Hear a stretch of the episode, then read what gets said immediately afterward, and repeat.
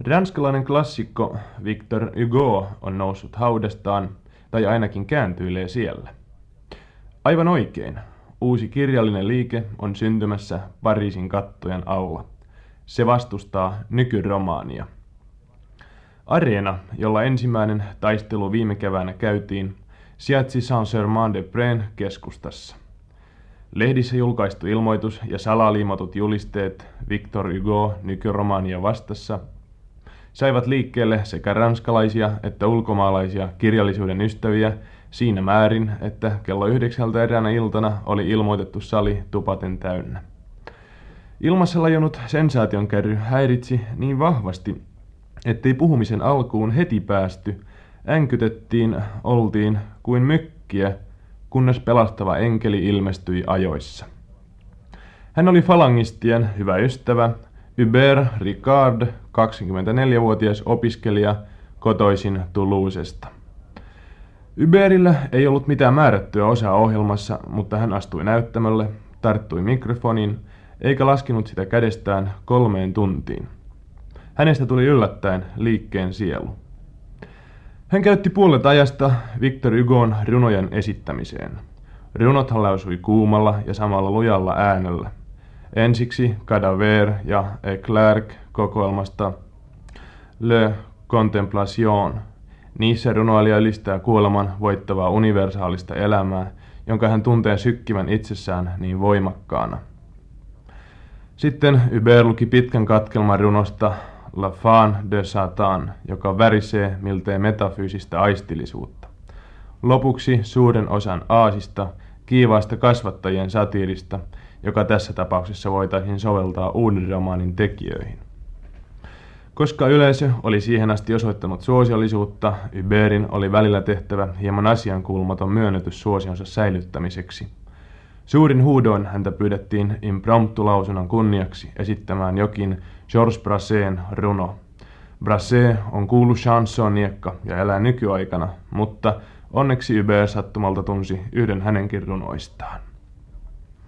Illan toinen osa, saman henkilön, saman inspiraation ja saman älykkyyden johtamana, omistettiin yleiselle keskustelulle tärkeimmän ongelman ympärillä, miksi on taisteltava uuden romaanin pyrkimyksiä vastaan, miten tämä voidaan korvata.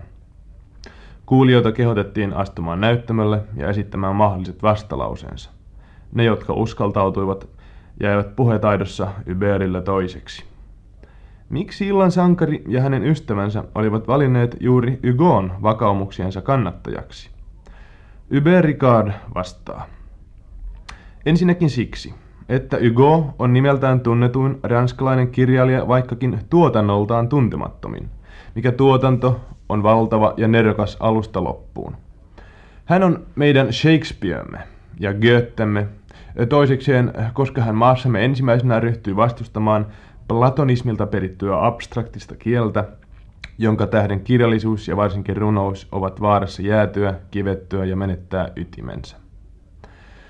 Kysyttäessä, pysyvätkö teidän mielestänne 19. vuosisadan runoilijan sanoma ja merkitys täysarvoisina 20. vuosisadan ihmisille, Uber vastasi. Ehdottomasti. On ihmisneron väärästä tieteellisestä käsittämisestä johtuvaa harhaluuloa uskoa estetismin kehitykseen. Ei ole olemassa taiteellisten muotojen historiaa tai jos se on olemassa, se on vailla merkitystä ja mielenkiintoa. Tässä suhteessa myönnämme olevamme taantumuksellisia, koska kiellämme edistyksen.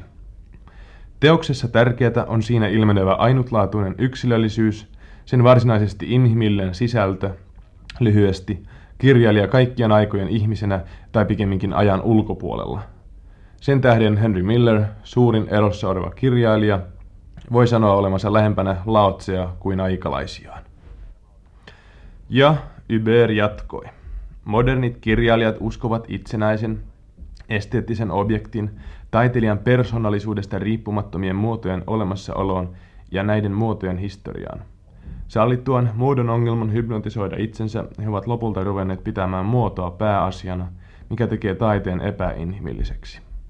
Kätkeäkseen maailmansa huimaavan tyhjyyden ja pohjimmaisen inspiraation puutteensa, he keksivät uusia muotoja, kuvitellen siten edistävänsä kirjallisuutta. He unohtavat asioiden ytimen tai eivät ehkä ole koskaan sitä tunteneetkaan, vaikka se viime kädessä onkin taiteen ainoa arvokas, kaunis ja hyödyllinen teema, elämä. Hugo on ennen kaikkea elämän runoilija, syvän, täysinäisen ja mutkattoman elämän. Hän osoittaa vääriksi uudet kirjoittajat, joiden esikuvana on James Joyce. Viimeksi mainittu on todellakin keksinyt uusia muotoja, mutta mitä merkitystä sillä on?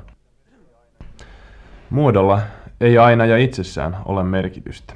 Ei riitä, että yksinkertaisesti luo sen ja odottaa, että jälkeenpäin tulee merkitys, joka oikeuttaa sen olemassaolon, sillä silloin se voi saada mielivaltaisen merkityksen, jonka se ennemmin kuin myöhemmin menettää muodin muuttuessa. Tätä kutsutaan snobismiksi tai yksinkertaisesti typeryydeksi.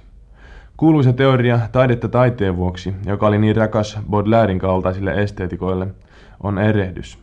Taide on parempi tai huonompi sen mukaan, miten suoraan se ilmaisee inhimillistä todellisuutta, jonka työväline se on. Tämä on arvostelumme ainoa lähtökohta, sillä ei ole itsenäistä arvoa. Ja näin oli Uber jatkanut. Modernit kirjailijat ovat saaneet liiaksi vaikutteita niin sanotuilta humanisilta tieteiltä, jotka nekin koettavat soveltaa ihmiseen aineen lakeja. Sosiologia, psykologia ja estetiikka eivät ole ainoastaan hyödyttömiä, vaan jopa vaarallisia, koska niiden mekaaniset menettelytavat ja kankiat puitteet murskaavat elämän ja yksilön yksinkertaiset käsitteet. Palaan samaan asiaan kaiken aikaa, mutta se on tarpeen. Koitan tehdä selväksi, mikä on taiteen ydin. Erityisesti Victor Hugon falangistia kiusaa se, että modernit kirjailijat ylistävät niin kutsuttuja negatiivisia arvoja, kuten typeryyttä tai vajaamielisyyttä, joista modernistit luulevat löytämänsä syvämielisen todellisuuden näkemyksen, taiteen ytimen. Äsken mainittujen elämyspohjien käyttöä falangistit pitävät nihilisminä, mutta tähän nihilismiin ei kuulemma pitäisi sekoittaa jonkun Swiftin tai Nietzschen voimakasta, ehdotonta ja hedelmällistä nihilismiä. Hubert Ricard murskaa seuraavassa lausunnossaan muutamia uuden romaanin miehiä epäröimättä. James Joyce. Alkeellista nihilismiä. William Faulkner. Alkoholistinen ja heikkomielinen maailma. Rob Grier. Mielivaltaista matematiointia, joka kätkee panikkimaisen elämän pelon. Butor. Huonosti ymmärrettyä fenomenologiaa ja degeneroitunutta hegelianismia. Suhtautuminen Kafkaan on myös kielteinen. Ja nyt seuraa tarinassa kaikista hullunkurisin kohokohta. Tuomittujen teokset odottavat pöydällä pinottuna traagista kohtaloaan. Kirjat poltetaan elämän nimessä valtavassa padassa, joka seisoo keskellä näyttämöä.